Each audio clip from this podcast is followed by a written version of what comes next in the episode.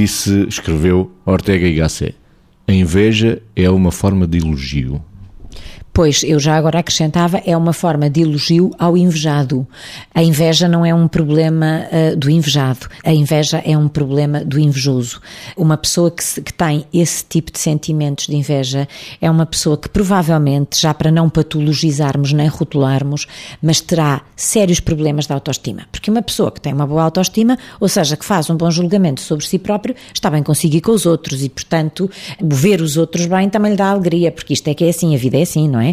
De facto, uma pessoa que está mal consigo não se procura resolver, anda atrás de como pode demolir quem a rodeia para que as coisas fiquem um bocadinho mais niveladas por baixo, ou seja, todos ao mesmo nível. Portanto, eu diria assim: a inveja deve dar um trabalhão ao invejoso e de facto é um elogio ao invejado, porque significa que ele tem coisas desejáveis, faz coisas boas, tem uma postura que é admirada. Sabe que eu costumo dizer que a inveja é um mau uso da admiração, ou seja, uma pessoa que está mal consigo e que admira outra pessoa, se estiver mal consigo, volto a repetir, queria ser como ela no mau sentido, querendo também que ela não fosse como é. A frase é de Ortega y Gasset: a inveja é uma forma de elogio. E, e é, é, um, é, um sentimento complicado porque é um sentimento que tem um duplo registro catastrófico, que é porque é implosivo e é explosivo, ou pode ser. Porque, por um lado, consome o próprio, nunca a inveja é insaciável, não é? É um processo que o próprio não consegue resolver, porque muitas vezes, em vez de ele estar focado em querer fazer positivamente melhor que o outro, ele está claramente focado em que o outro não faça melhor que ele.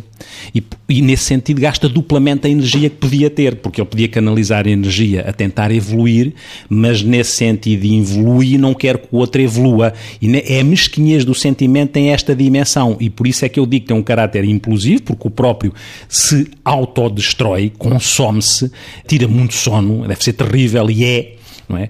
E é muito explosivo porque o invejoso pode ter, e muitas vezes tem, coisas onde cega e pode ter a intenção e a ação de tentar prejudicar o outro, de rasteirar o outro, quando estamos a falar numa organização, de rasteirar o outro, de, de pôr cascas de banana naquilo que é uh, o caminho do outro e repara o impacto disto. Mais uma vez, ele não está a fazer nada por si próprio e também está a minar o terreno do outro. Isto é um desperdício para o processo de crescimento do próprio, do outro e de qualquer equipa ou organização onde ambos estejam inscritos.